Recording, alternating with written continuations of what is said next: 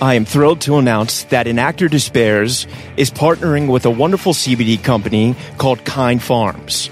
Everyone out there has heard of CBD. I started taking it a few years ago when I first started getting sober and to help with my anxiety. Sadly, as one can do, I was overtraining in the gym, and a friend recommended a topical and a tincture to help with the pain. I tried it, it was okay. However, recently, I was introduced to a product that has really changed my life. Not only has it helped me with anxiety, but I am stronger than I have ever been. I'm able to carry out lifts my body used to prevent me from doing. Kind Pharm products have single handedly changed my life athletically and personally. They utilize 100% local licensed farmers, organic cultivation, and CO2 extraction for superior CBD. Kind Pharms is turning CBD to a kind alternative to pharmaceuticals. Let's transform Tobacco Row into Hemp Row. If you want to get involved, please reach out. Together, we can make a difference. You can use my code RYAN10 for 10% off. You can find them on Instagram at Kind Pharms Inc., all one word. That's K I N D P H A R M S I N C, and their website is kindpharmsinc.com. Once again, my code for 10% off is Ryan10. And now, let's get started with today's show. Welcome to An Actor Despairs. I'm your host, Ryan Perez.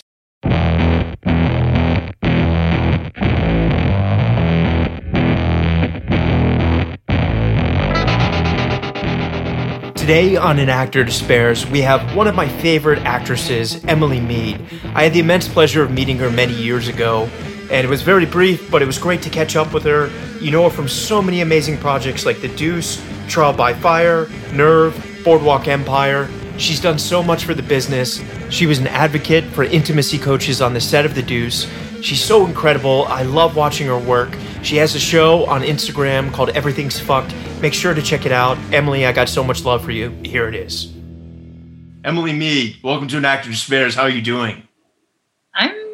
Okay. I'm good. I went boxing today, so that puts me in a good mood. Badass. Look, I'm Yeah, great. I'm honestly like I when I when I say this, I mean it with every word of sincerity. You're you're one of the greatest talents. You know, it's been such an honor. You know, we spoke off air that we had met before, but you know, I had a lot of friends that were on Boardwalk. My my buddy Shay is like one of my best friends, and that that's where I discovered you. And you know, there's a reoccurring theme on this podcast is the separation between good acting and great acting. And good actors are people that can just play a personality and, and do that, and great actors are people that make choices. And I love you and your career because you make such distinct choices. And you know, I think you had what an episode or two of Boardwalk Empire, and you stood out so well in everything you've been in, like The Deuce, Trial by Fire, Nerve. You know, Leftovers. It's like you fucking crush it, man. You're a superstar. Thank you. Jeez Louise. That just made my day even better. So thank you. Thank I mean you. every word of it, man. I mean it's it's incredible. It's it's truly watching your career is like watching justice prevail, and I don't say that very often. I think I've said that to Chris Bauer, who did your show with you, and, and Oh my god, yeah. yeah, Amazing. love Chris, Yeah. total homie. Yeah. But uh, Yeah. let's start. Let's start from the beginning of that. It's cool. You grew up in New York, right? I did. I did. Grew up in New York City, born and raised. Yep. How was that? Uh, it's funny. People always ask, you know, if it was different or weird, but obviously that's all I knew. So Yeah. it was all I knew. I watched. I mean, I, I always longed to grow up in the suburbs, which was the opposite. really? I'm always curious because it's for suburb kids. It's the city, you know. Exactly. But in the movies, it was like the cheerleaders and the football team and all that kind of exciting, titillating stuff was Yeah. very suburban. I didn't have like I didn't maybe my high school I think had like a bowling team. Like it was a Really? yeah, it was an arts high school. In New Oh, you went to LaGuardia, right? I went to LaGuardia, and also Yeah. there's not like football fields all over the place. Like it's just No. not a. I wanted that Friday Night Lights, even though I've never seen it, but I wanted that Friday Night Lights experience or whatever. So, but yeah, it was. I think it makes you grow up quicker in certain ways, obviously, and then probably delays your maturity in certain ways. I think it's Interesting. the, Because every every like eight year old kid I meet in New York that's alone is like on a cell phone, like get the fuck out of my way. You know what I mean? It's so badass. I'm like, I want to be like that. You know. So what? I'm curious. Like, are your parents artists? Where did this come from? basically my parents were like bartender you know, are interested in the arts. My dad's a huge movie buff. My mom also likes movies. They both they were met as like 20. My mom was 23, my dad was 26. They were bartenders and you know, they got headshots and my dad went t- took acting classes. They were interested in the arts, uh, got pregnant with me and then obviously that, you know, took over a lot of their life and they didn't fully actively pursue it but I was raised with a lot of artistry. My dad, yeah. my mom would like bartend on Monday nights, and then on Monday nights that was because my dad would usually work at night. He was a bouncer at bars, and on Monday nights would be our night to like he would show me different movies, movies that like my friend, my I remember my friends would come over and they weren't even willing to watch a black and white movie, but my dad was real like he we did we shared a taste or he designed my taste either one i so yeah. rad grew up with a love of that kind of stuff. So they were artists, even if not by profession. But that's yeah. amazing. And I'm curious. Then, at, at what point did the activation, like the creativity bug, where did that come in? Pretty. I mean, as far as as long as I can remember, I yeah, I always had that combination of I love movies. I wanted to create. I wanted to invent things. I wanted to write things. I wanted to draw things. And I wanted to change the world. And I also yeah which is maybe the sign of like something wrong. But I also always felt like I was magic or like I had something magical yeah. to do. So for me, movies and acting just seemed like the most obvious thing because that's what I saw. I had like I would watch movies and I wanted to do that in some way. Um, and I loved people. Like also maybe growing up in New York, like being on the subway, I was exposed to so many different types of characters. So I liked to mimic people, and I was very interested in that. So pretty much my whole life, that was the overall trajectory and goal. Badass. I'm curious, like when you started getting into those things, were the parents receptive? Because I feel like when you have artist parents, it goes one or two ways. Like that's cool, or it doesn't work out well. You know? Yeah. Yeah.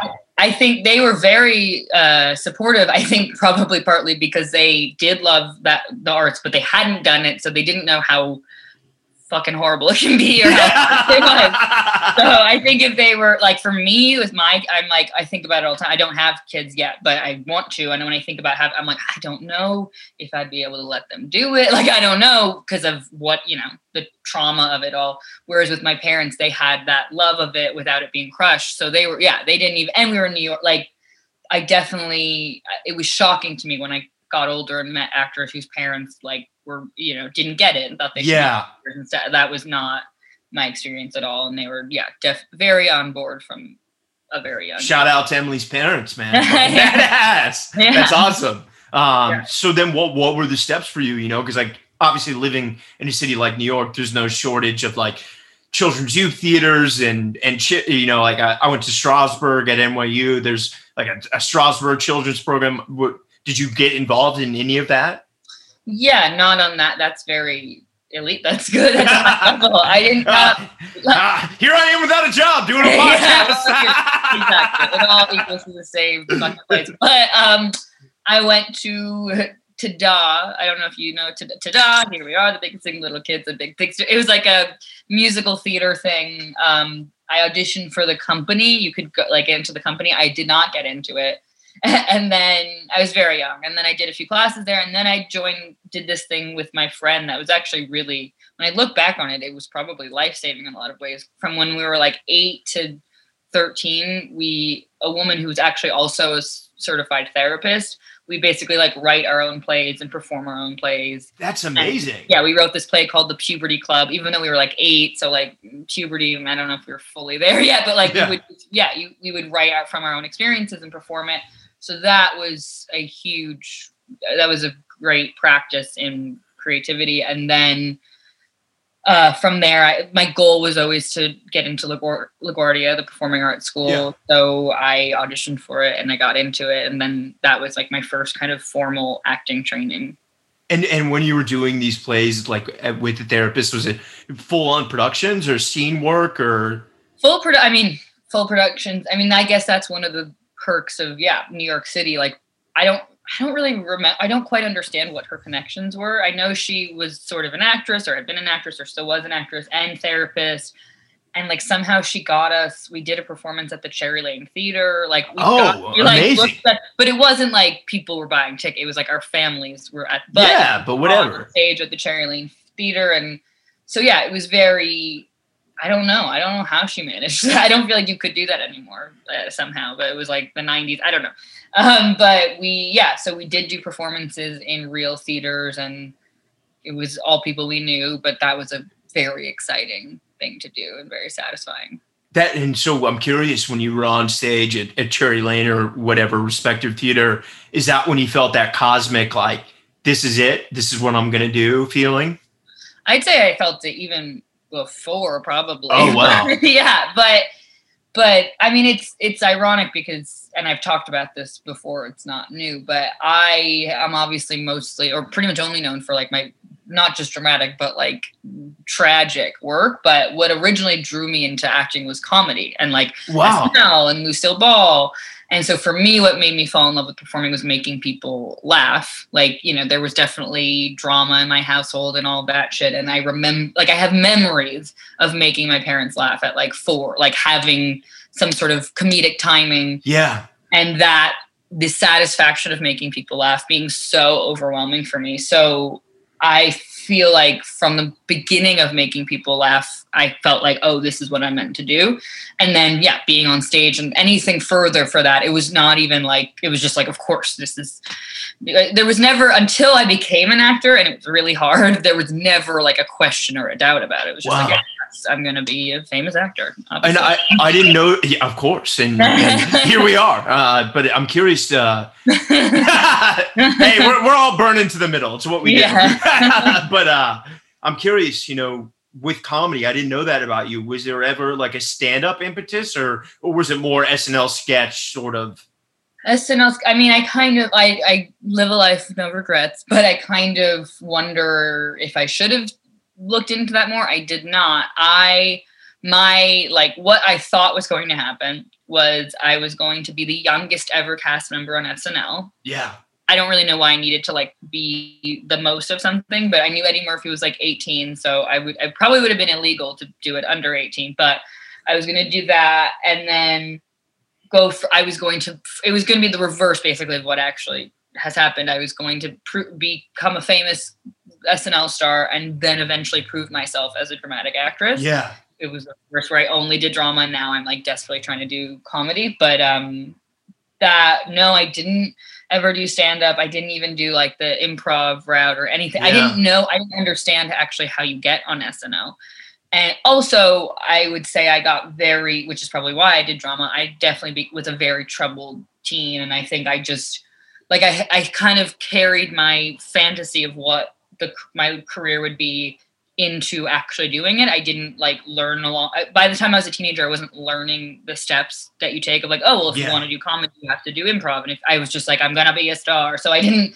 And going to performing arts school, we had we knew that at the end of senior year you could audition for a showcase, and if you got in, you could audition for agents. So that Yeah. was just sort of like that was what I was aiming towards, and I wasn't thinking beyond that. So it wasn't until I was already acting that I was like, oh, I guess I'm not going to be on SNL. And then I learned like, oh, that's because Yeah. I didn't take the route that you take to do that.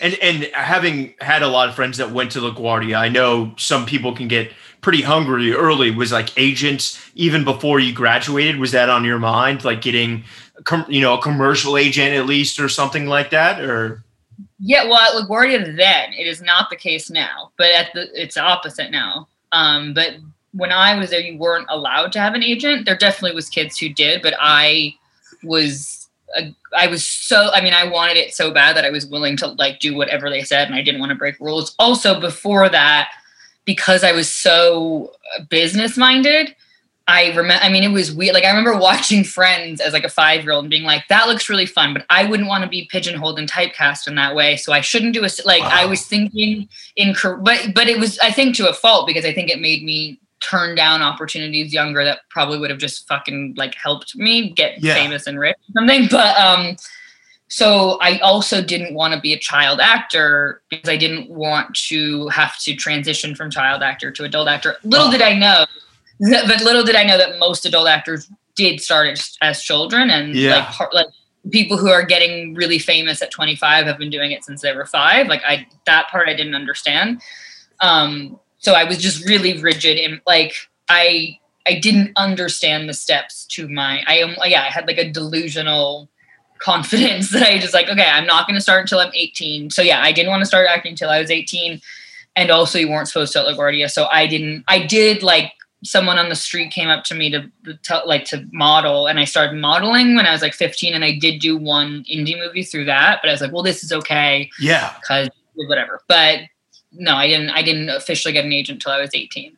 And well, how was your experience at LaGuardia? Because I know like, I don't know, I went to NYU and being surrounded by performers can be fucking exhausting. And I like, if anything, it made me more disillusioned with it. What was it a good experience there? Because like wanting to get into this place and you know having this idea of what it is in your mind and then getting there you know things can change how, how was it for you with LaGuardia, I, th- I think I had that disillusionment once I became a professional actor. I think with LaGuardia, it was weird. The time I was, and like the teachers even said it was like some nothing they'd ever seen. I think there was something, and I don't know what year you went to school. Probably not far apart, but yeah, um, I'm 31. we- I'm 32. Yeah. oh, I'm cool. my- Yeah, you yeah. class of 07 or 08? Oh wait, oh wait. Oh, so when we're one year apart, but yeah, there was something freaky about my generation, like my grade. Like nobody gave a fuck, and everybody was really rebellious and really disrespectful. Ultimately, which was kind of realistic as far as how actors behave a lot of the totally. time, but. It was weird. It was like my friend, my good friend, went to PPAS, and she had the opposite experience where she was really rebellious, and everybody was like a goody two shoes and musical theater and really on top of it. Whereas LaGuardia, it was like behaving like rock star Hollywood stars while in high school. So I was actually, even though I was not the best student and not doing great, I still was able to be kind of a goody two shoes with acting because it was. So, I sort of saw it as like my survival tick. I was like, that's the only way I can whatever get Yeah. open my life up. So I, and also I was so miserable in high school and did so badly in academic classes and was just really in a bad place that I always say if I didn't have the performing arts at LaGuardia, I would have just dropped out of school. So Yeah. for me, it was like high school was miserable every day of my life. I hated being there, but having the acting program is the only reason I stayed. That's incredible. Yeah.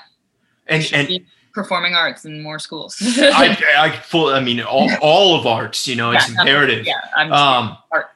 so when you get to the showcase and you're finally there, was that was that the moment you thought it would be, you know, getting all the industry folk and family and you know, doing your your your piece? How was that experience? That was great. It was. I mean, it's so funny because I feel like, you know, my I, my confidence definitely deflated and got beaten up over the years of being an actor. But because I think partly I was, you know, I was like the star football player in that way. I was the quarterback when, like, yes, like I was considered a good actress at the showcase. Like all the agents, they like put you their numbers in Yeah. um and I'll, like however many people are interested in like i got all of them and i and No way. Yeah it was cool it wasn't that huge of amazing of agents but you know it was. Whatever. Yeah. it was great but i think it also misled me because i then i started acting thinking like this is gonna be a piece of cake and i didn't realize until a few years in that like it is not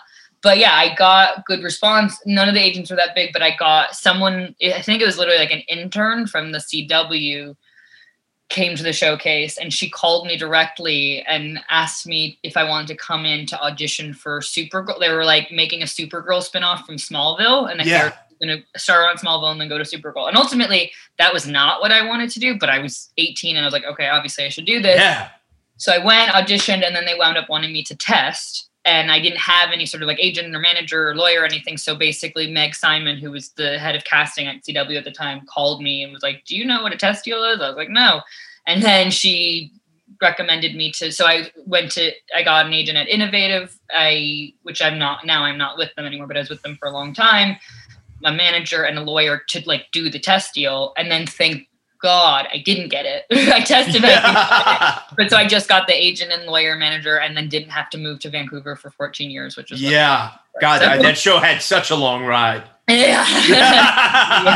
Hey, Yeah. you know, I'm sure they're at conventions doing the thing, but that's that's so cool that I mean, so when you got back and or did you have to go to Vancouver? No. No, I oh. tested oh. in LA. I was so scared that I asked if my like they give you a first class ticket, and I was like, "Can I trade it in for two coach tickets so that like someone bring a homie?"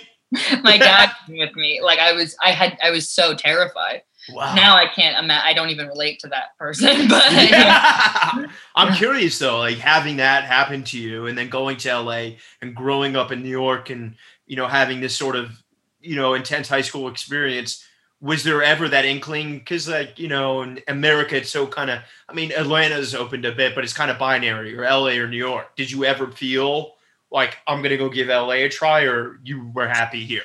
Yeah i don't i it's so strange my relationship with la because i think a lot of people assume i hate it because i'm from new york and i've never officially lived in la i don't hate la and i've always enjoyed it when i'm there. I think i i can enjoy it because i've always had New York as my home. So I've never had that feeling that I think a lot of people get when they go to LA of like, oh God, I've lost my feet are no longer on the ground. Like I have no sense of grounding.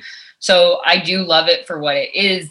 And I've always been willing to move there. But I think again, because the first like three years of my acting career was so easy and I was getting jobs so much, I didn't think I had to. Yeah. And then once things started slowing down, it just got I don't know. I just basically somehow 14 years later have I I still primarily live in New York, but I've spent a lot of time in LA and like months at a time in LA. Um and yeah, I, I still would move to LA, but I just haven't. And a lot of the shows I've been on and stuff has been in New York. So yeah, yeah basically back then I wasn't I didn't see it as I had to go to LA to be an actor and I didn't at the time have to do that. Yeah, that's so cool. So then when you started working was like was it like co-star, guest star, built up to reoccurring?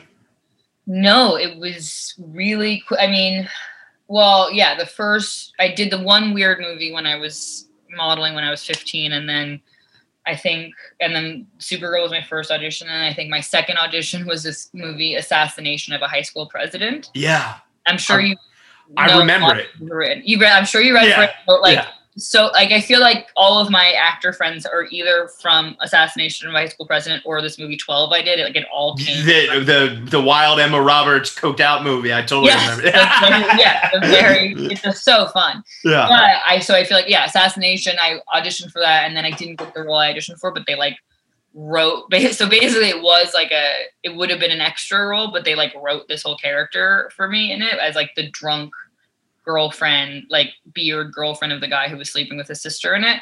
So that was like my first audition. Then my next audition was My Soul to Take, the Wes Craven. The Wes Craven one. Got that. Then 12, Joel Schumacher got that. Like it was kind of crazy. And it was really yeah. big directors. So it seemed like it was big directors who I think were perhaps outdated and like we're in a different time. And like, yeah, totally. Not, T- 10 years prior would have been different, exactly. you know and they yeah. did not hit in the way as expected. But I, yeah, I kind of like skipped right to what felt like these star making roles that didn't do that. So then things kind of, and I mean, Boardwalk Empire was, it was a few years in, but it was close into that time. And um, yeah, that, but that was like after I had already had bigger roles in movies and, so then yeah i mean i did i did do three law and orders in the beginning but it wasn't even like my first job. It was just like for money like within that yeah. period of time.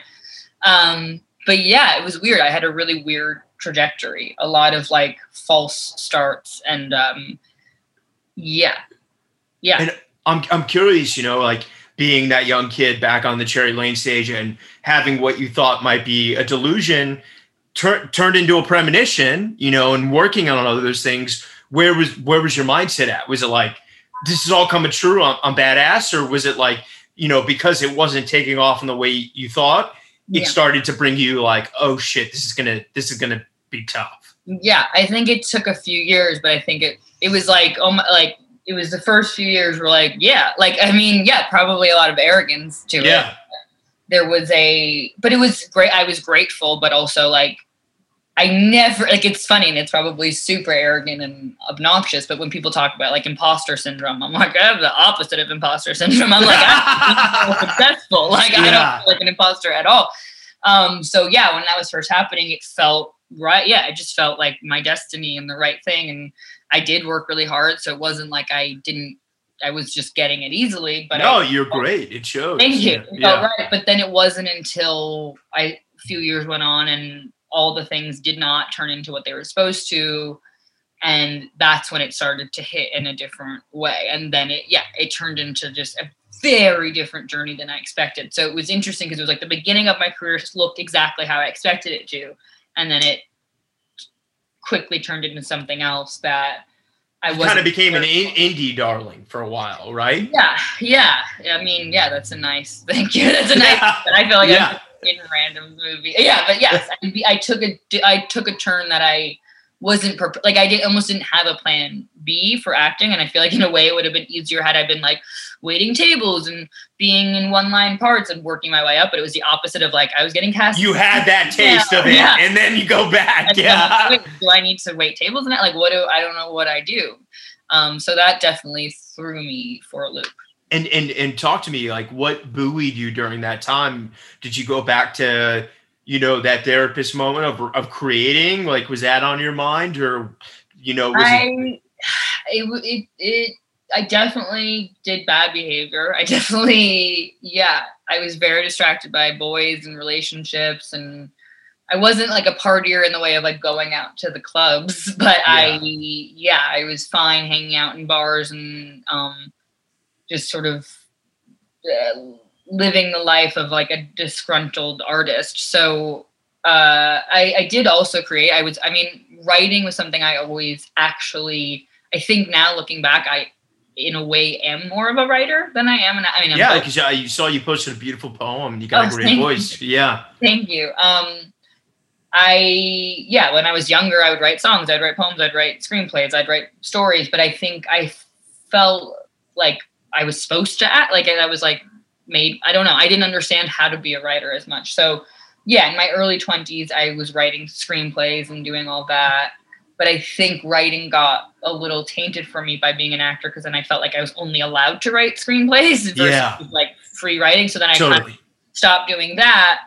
So yeah, I mean, you know, my my creativity has always been like a very uh finicky flower. I don't know. It's always been something that like I am just innately like I I feel quite creative and every like everything in the world inspires me in different ways, but I've definitely struggled with figuring out how to where to place that and what to do with that. And sometimes I've just like burned myself like I, i'll like wake up with the fire and it'll either like burn me from the inside out or i'll find something i'll have like a burst of inspiration but i again i didn't expect like it, i didn't know i was gonna i didn't i wasn't prepared for the struggling part. So yeah. I definitely didn't probably do as much as i could have or should have with my spare time. And what what what what kept you anchored and and buoyed? Because it's so tough you know to to work and then not to work and then to i mean just the fucking you know when you have so much free time especially you know everyone in this pandemic can relate it's just like it's fucking crippling you're living in your brain you know Yeah, I mean, I hardly did. I mean, there was definitely times where I was not doing well, and you know, I I remember times where I was in, like 20 years old and I'd wake up and it'd be dark, and I would think that it was still the night, and it was like 5 p.m. the next day. no There, way yeah, there was definitely it, it was a struggle, but I think I don't know. I I, I mean, I think just like faith buoyed me. Not, rel- I mean, I wasn't raised religious in any way, but since I was a kid, I did have that like connection to something, and I did always feel deeply destined to do this, to like tell a story, to impact the world in some way. Which again, maybe is like whatever dream uh, delusions of grandeur or whatever, but it kept me going. Like whether it was ridiculous or not, I was like, I do feel, and I've always felt confident in my talent as obnoxious and arrogant as that might sound. Like I feel insecure in a million other ways, my looks, my coolness, my ability, but I did like when I wouldn't get things or things wouldn't go well, it wouldn't make me question my ability to relay a character. So I think I just like the tenacity of that belief just sort of has somehow stayed and like I have gotten positive feedback along the way and people I know like have responded to me. Like for example with Boardwalk Empire, I remember with that, it was between like I got in that role, which was only two episodes, and then they actually were. I don't even know if I should say the show, but basically there was a show that's now that's been on for like ten years that they wanted me to test for that, and through the process of that, they had been really dismissive of me and like told me I was too pretty to play a character that was troubled. Like really, it didn't seem like they believed in me for the role, but they were asking me to test because like sure, I was one of the best options. And I remember the test date was going to uh, overlap with the shooting dates for Boardwalk Empire. So I said I want to do Boardwalk Empire. I really believe in that. I have yeah. that. Don't think I'm going to get this thing. And I and I remember someone who I worked with at the time calling me up and being like, you're going to pass on the audition for this to play the hooker or whatever. And I was like, A, her name is Pearl. because yeah. I know that I can really do something with this. And I know that this is, I, I'm connected to this in a way that I'm not connected to that other role. And I guarantee you they would change the date of the test if they really were sure they wanted me for it. So yeah. I don't know what I, that's a tangent, but I guess they, it's like no matter how much I've been crushed, I still like, I don't know. I have that like I know what I'm supposed. To, I know I'm supposed to say something to the world, and I I know when it's time for me to say it in the way I'm supposed to say it. And I think that stayed true no matter what. And I always got positive feedback. Like for like you said with Boardwalk Empire, that was only two episodes. That's still one of the things I get like most recognized. For. I'm sure you're incredible in that. I mean, thank you. There's thank a. I'm sure there's. I mean, I've heard a lot of stories about Michael Pitt, but the chemistry you guys had, mm-hmm. you know, it was it was seismic and and yeah. and that that love you felt it there was just that connection there and yeah you, you, can't fucking fake that dude i mean you you no other actor or actress in the world could have delivered that truth in the way it needed to be done and it was you you mm-hmm. know thank you yeah i mean it was yeah it was very satisfying to like believe in something choose that over something technically better or bigger and have that impact people in the way it did. It would have been cool if it was like, yeah, and even more episodes and turned into even more. But things like that along the way sort of always confirmed for me that my instinct is right. It's yeah. fucking reason taking longer and a lot harder than I expected, but like I'm not delusional to think that I should. well, you're choosing quality content and characters over paychecks. Yeah, yeah, yeah. too much. Yeah times. Yeah, yeah, I yeah. Did, oh my god, the amount of like CW when I was younger and wasn't worried. Like every pilot season, there'd be CW shows like here, here, t-. and I'm like, no. Now I'm like, yeah. fuck was I thinking? I just wanted to like ramen the next year. I was doing this episode from your penthouse at the Bowery Hotel. Exactly. so crazy but well, I, I did it. So. so then, when you you're this indie darling and you have films like Gimme Shelter and that awkward moment, you know, and then I imagine at some point you have a dialogue with your agent and you're like, look, you know, we need to fucking tactically shift it up. You know, where, you know, where, what, what was your plan then? You know, did you? I mean, I know you did the leftovers and that became a big thing, but you know, mm-hmm. what you, was that? Did they help? And did you start positioning yourself differently or what got you through it i guess is my question i don't know if i'm through it yet but um, you I are yeah. I think it's been just like a slow and steady accumulation because it wasn't like something like the leftovers it wasn't like any shift in it was just more like it made sense and it was like the right role at the right i mean i still that wasn't like my dream job i remember from the beginning being like i don't know um but as far as the role, not the show. But yeah. it was like I had been kind of had the corner market on like being like the like sort of Lolita, sexy but troubled, wise beyond her years, but tragic, funny. What I had like that was like something I knew how to do, and it was like a version of doing that. What that was an indie that was on an HBO show, so it was just kind of like a good combination of things. Um, and then yeah, same with the Deuce, which came after it, of like the qualities that people, whatever, saw me with, or that I was like, that was the easiest for me to tap into. It was just more that they were like, I worked my way up as far as like the level of what those roles were. Yeah. Um, but it was none of those things. I'd say now I've been trying to make more of a shift. Then it was more like it just naturally happened. Um, I would complain all the time, and I still do, but I wasn't yeah. like there was that wasn't a career move. It was just like then the leftovers came up and I got that part, and you know, and these things just kind of happened.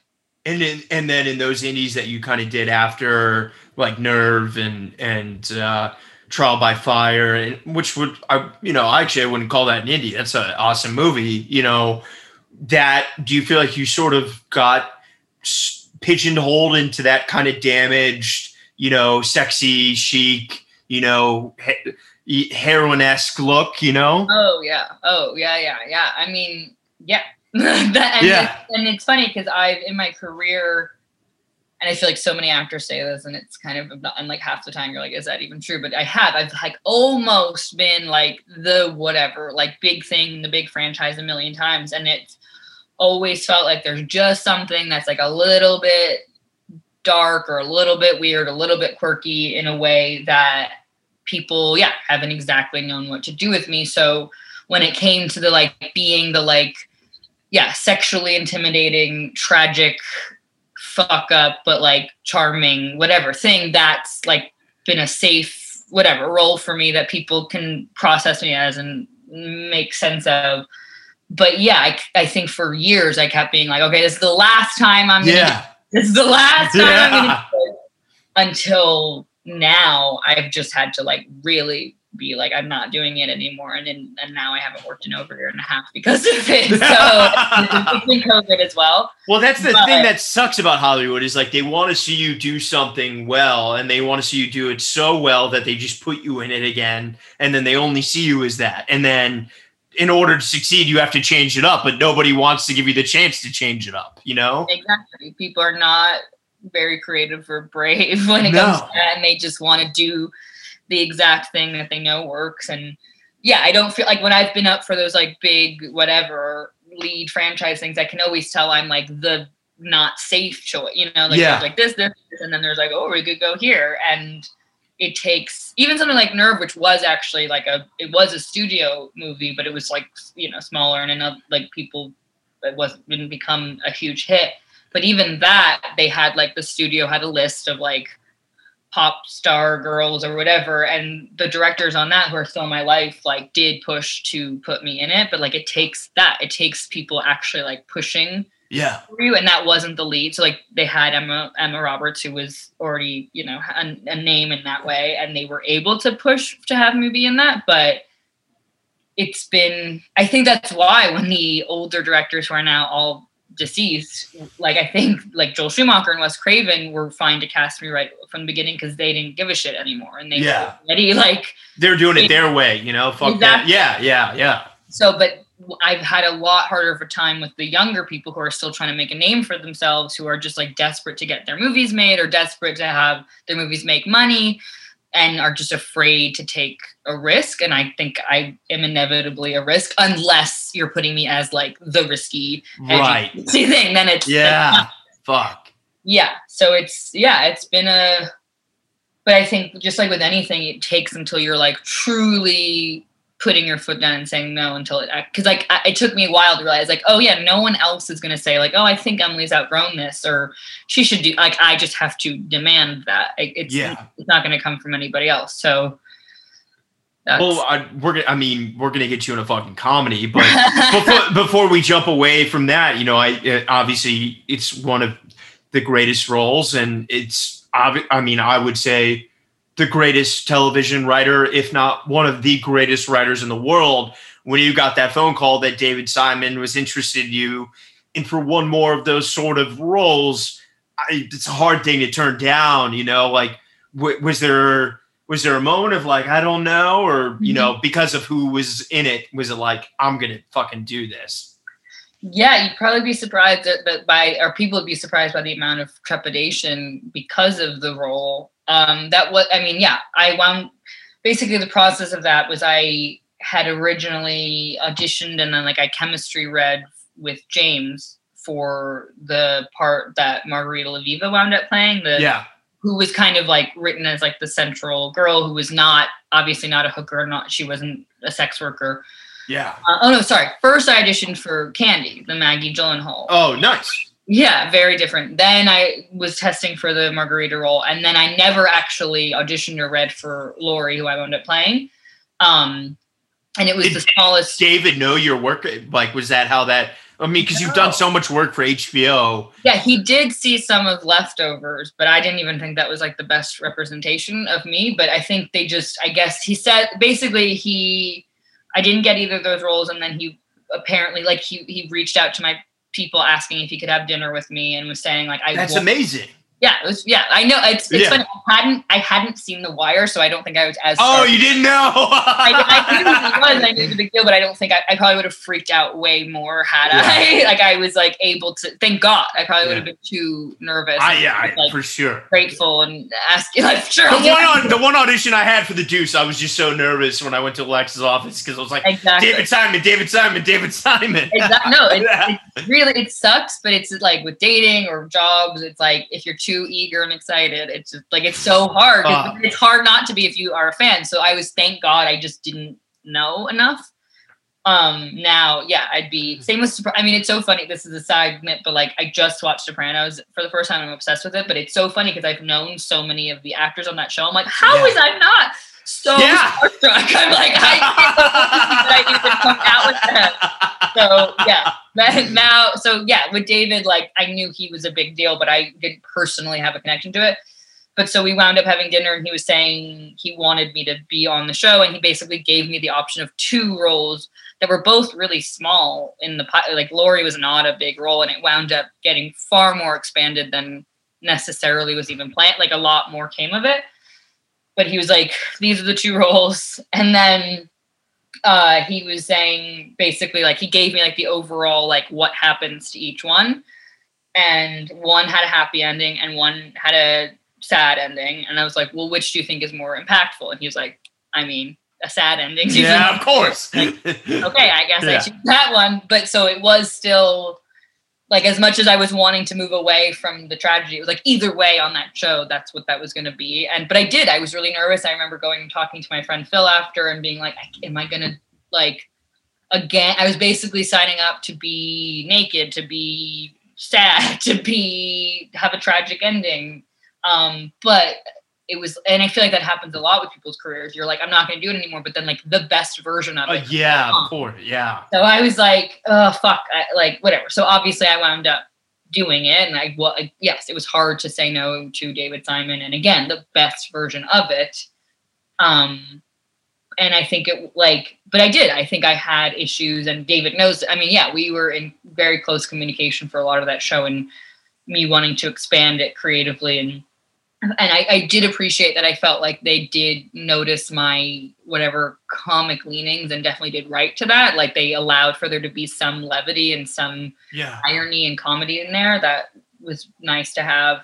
In the third season, I David asked me if there was anything I wanted to do, and I said I wanted to sing, so he let me sing. Like Nice. yeah, like there was there was it turned into there was a collaboration there. yeah, Yeah. it turned into a much larger experience than just playing the, you know, sad or complex sex thing. But um, I think that's why for me now I haven't I haven't done anything since because the only things that are coming towards me are that. And like for me I think that was really putting it to bed. Like also I don't want to spoil it for anyone but she has a whatever. She has a full beginning middle and end and it felt like a very cathartic experience to have that character have a kind of very final conclusion and it, i felt like it really was like that part of me that whatever that tragic thing in me Yeah. keeps getting this like that is stays with lori in the deuce and Yeah. i'm going to move forward without that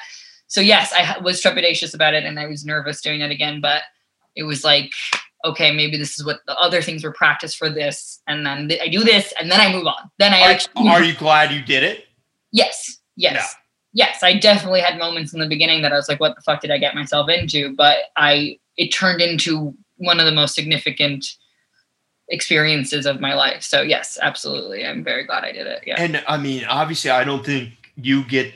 There's been articles about it, but you don't get the credit that you deserve. Like you fucking changed the game with the intimacy coordinator. That was Emily Meade. Like that. That's changed the entire way this industry operates. I mean, do you have like this?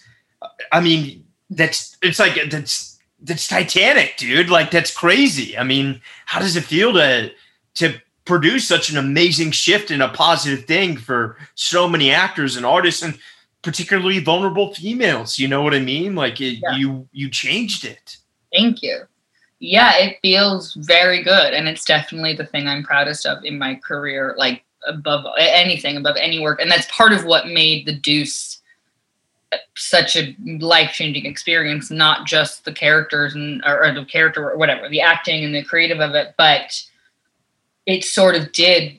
I mean, as far as talk about catharsis, it was like my whole career, there'd been so much pain and disappointment, and yes, feeling mistreated and feeling resentful of my own sexuality and like my own relationship with my career, myself, that it it was such a wild experience to like actually use my voice, use my voice for something productive, have it make a difference, yeah. have it make an impact, and have it change like, the game, change something, and it, and it made it, you know, all kind of worth it. Of like, oh, well, I wouldn't, I wouldn't have had, I wouldn't have had this idea. Period. Not that I invented intimacy coordinators, but I didn't know they existed at all. Yeah. Um, Alicia Rodis invented that it, but um, I wouldn't have asked for that. I wouldn't have had these ideas if I didn't have the experience of always playing the sex object and yeah having a lot of pain attached to that. So I did feel like an expert in that. And I did feel like I put in the hours to that to know what was wrong with it and what I needed it to be different.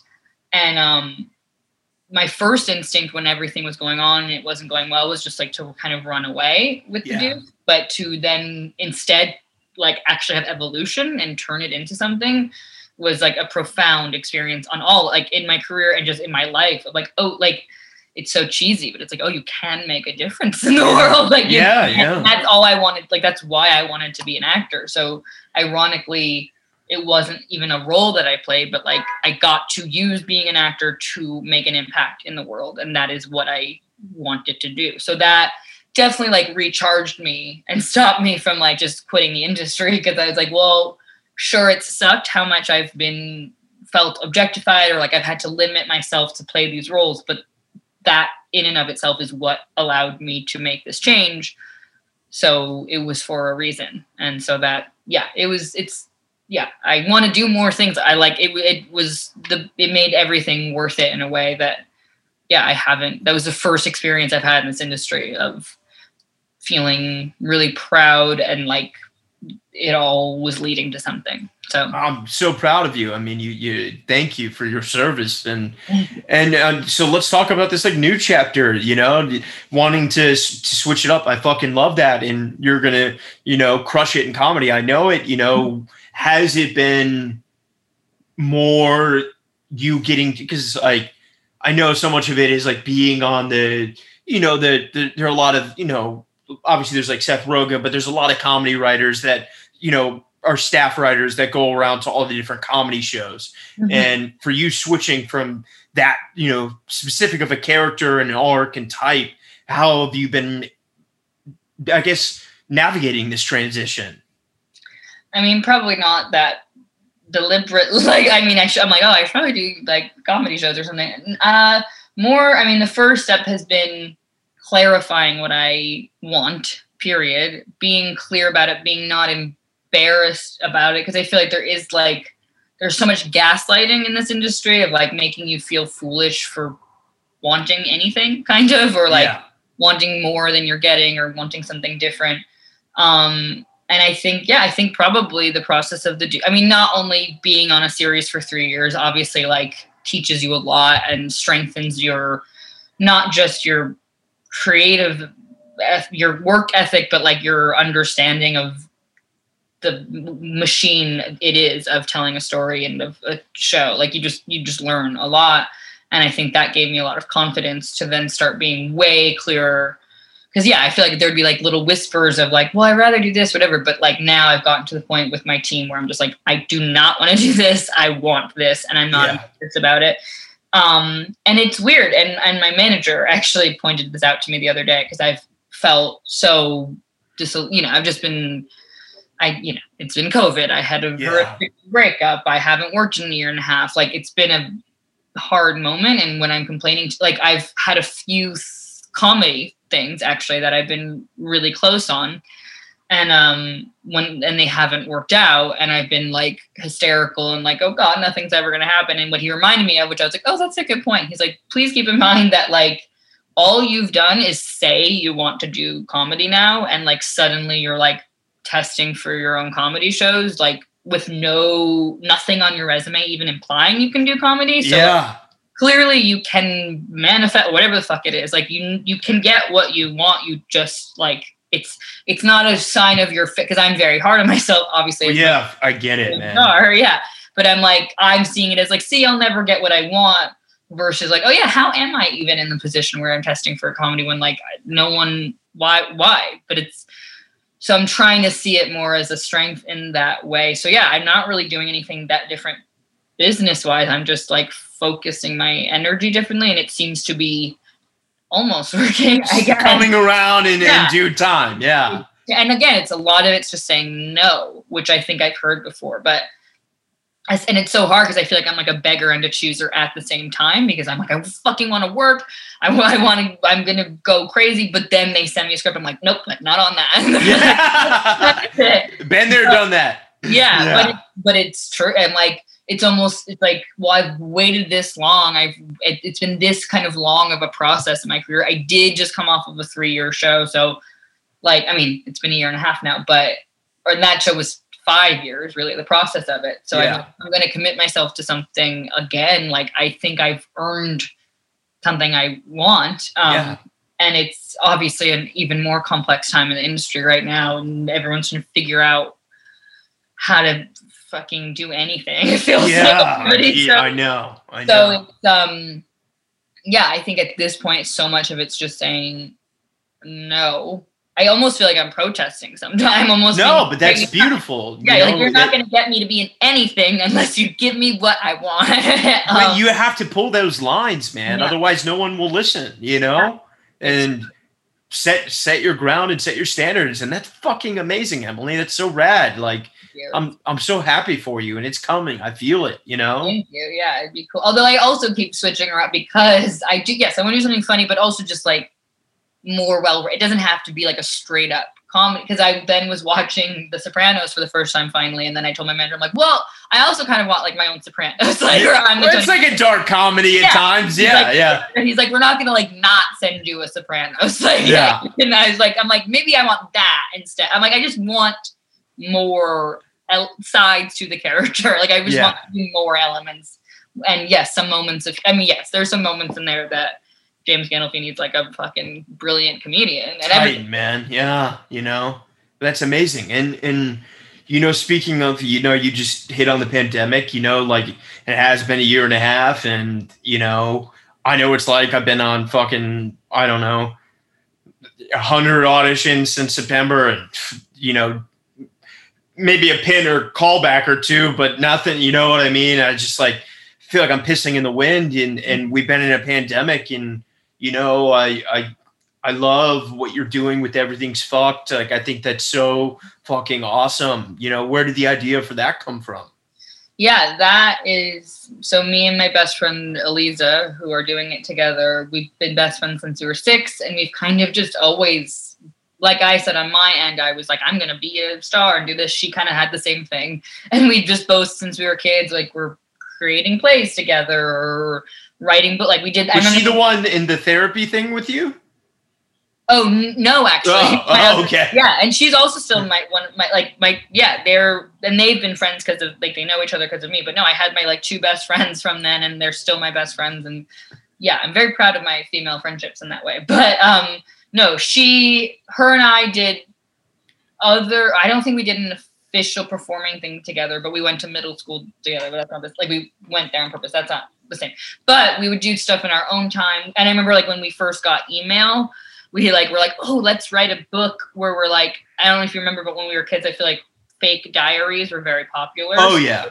So we were like, oh, let's write a thing where we're like pen pals, like character pen pals. So we'd like write each other letters as like Leah and Zia as like characters. So we were always just sort of like had these collaborations in the works and have always we are like we play off each other really well. We also like invented each other's personalities in a lot of ways uh, because we influence each other.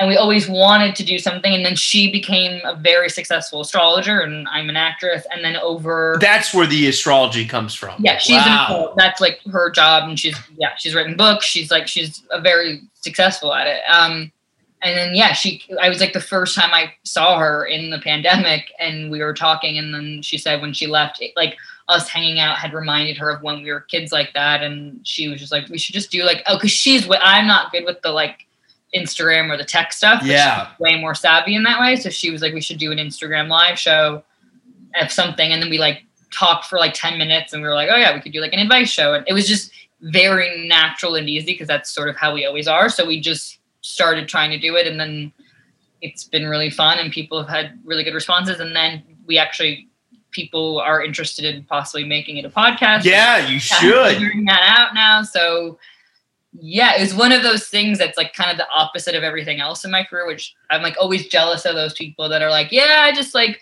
was playing football and I broke my ankle, so I joined the drama club, and then I was a movie star. Like, Uh, yeah. was like my whole life, I was like, I want to be an actor. But this this podcast is sort of that the cool version of like we were just fucking around because it was Yeah. before you know it, Yeah. podcast. So that's nice to maybe have something like that finally for once. Yeah. yeah, it just sort of Well, it's it's such a beautiful space you have for you know the people that write in, and I love what you're doing. It's you know it's it's funny and it's positive and it's it's fucking radical, man. You know it's a great idea, and I would love to see that in a long form podcast. scene, You know, yeah yeah we're like in the middle of figuring that out and that's been another sort of like just like the intimacy coordinator was another thing of like oh yeah like if we just use our voice like it can people like it was also like people came to us about it versus us going to other people which i'm like I, Oh. last time i wasn't like begging somebody to let me do something yeah, the life of an actor.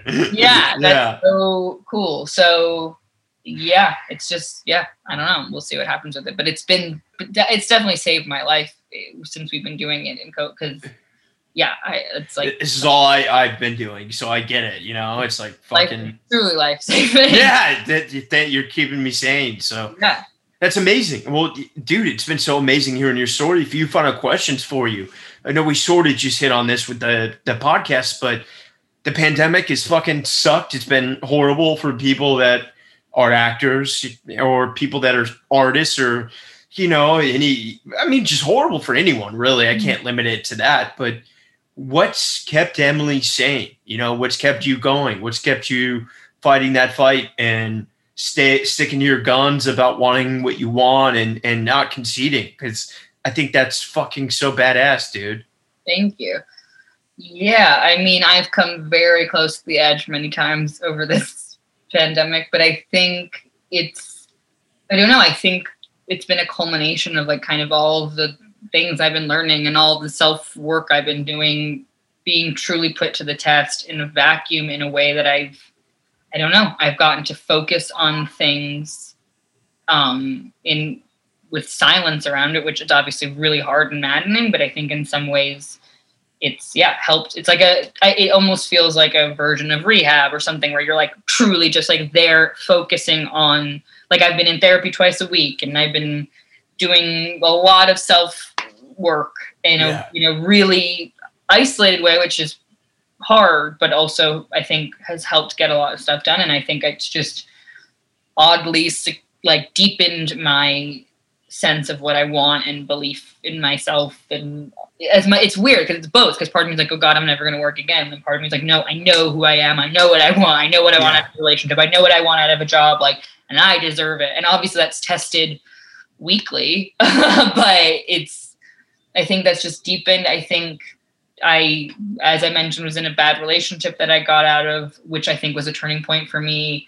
And then, yeah, just being with myself, doing the work, doing everything's fucked, find like having to find new outlets and new channels of sanity, like un, other than I just socializing or commiserating. I don't know. yeah. I Yeah. Just I've just had to find like even I never painted or drew or anything, and I've been like painting and drawing, I'm not even good at So it. cool. I just like out of I don't know what else to do. Yeah. So I think um, that has, yeah, that has I, I don't know. It's again, I guess it's like whatever that thing in you that like still wants to live when you feel really dark gets almost stronger when there's truly nothing else to hold on to. And Yeah. um, so yeah, I've definitely had days of like it's hard to get out of bed or function, and then I've had days of like drawing pictures and then doing everything sucked and like I I've never exercised my whole life. I hate it.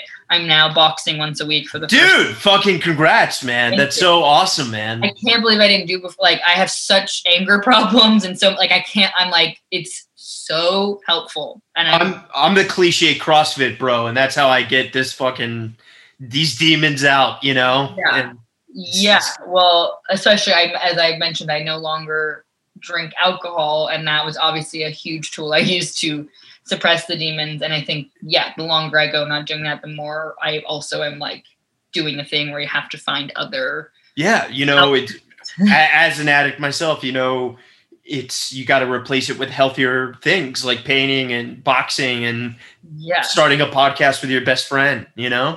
yeah it, and it's and it's just amazing because you see like this it's like you can't predict what you're going to do if you eliminate something for your life but like just different pathways open up and then those pathways lead somewhere else and lead Yeah. somewhere else and yeah i don't i don't sometimes i don't know how i've survived or how anyone survived but i ha- and i guess it also makes us all have to really take it one day at a time in that way that i think also there has been something comforting about like obviously as you know being an actor like your life is so inconsistent so there's been something kind of cool about everybody having that Yeah. like yeah. extreme sure but like Yeah. we've all had weeks and weeks of like having nothing to do so it's kind of been nice that like the world has gotten so much more vulnerable like every like it's like even like anyone i see now like there's no more small talk everybody's just like a bleeding heart in a way that I've always been a bleeding heart and now it's just like i don't know there's like a different type of connection that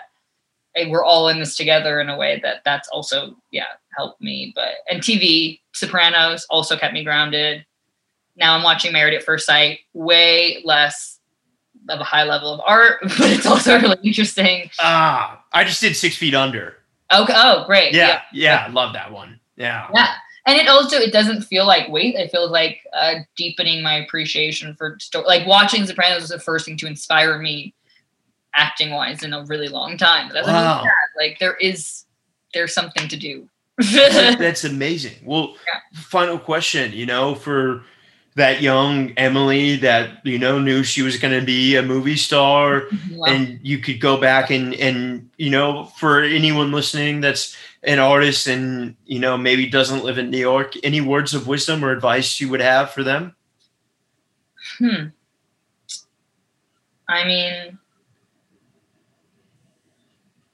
you trust your gut. I mean, I know that's kind of obvious, and Yeah. but um, it's gonna pro yeah, it'll probably be harder than you expect. And I feel like people never have the career they set out to have. I feel like you have someone else's career and someone else has yours, but to trust your gut and follow that and if you feel like that's what you're meant to do, you, I believe that you are right, but it's probably not going to look how you expected it to, and just keep going and, and Yeah. follow your gut and let that take you where it takes you, and and don't fight against whatever the path op- that opens up for you is. Like accept that what that is. Yeah. Um, it's very messy, clunky advice, but that's No, it's beautiful. Very articulate. And Thank you. It, it's been such a fucking pleasure, man. Like you're a superstar, Emily. The comedy thing is coming. I'm gonna turn on. I'm d- deadline. I'm gonna read it, and I'm just gonna fucking be so thrilled for you. and you got to come back, and we'll talk about the comedy thing. You know when Yeah. because it's happening. I feel it. I'm putting it out there. Comedy And- or Sopranos, which is sort of yeah. Well, an amalgamation. We'll Yeah. we'll do. You know, yeah. a mus- musical Sopranos. exactly. exactly. I love seeing you Sopranos. Yeah, that's Yeah. actually, that would actually be really cool. Yeah. Emily, me. I got so much love for you. Thanks for coming on. Thank- Stay in touch and and keep grinding, man. Thank you. Thank you so much. All right, rock and roll. All right. If you like the show, rate, review, and subscribe wherever you listen to podcasts. Thank you for listening.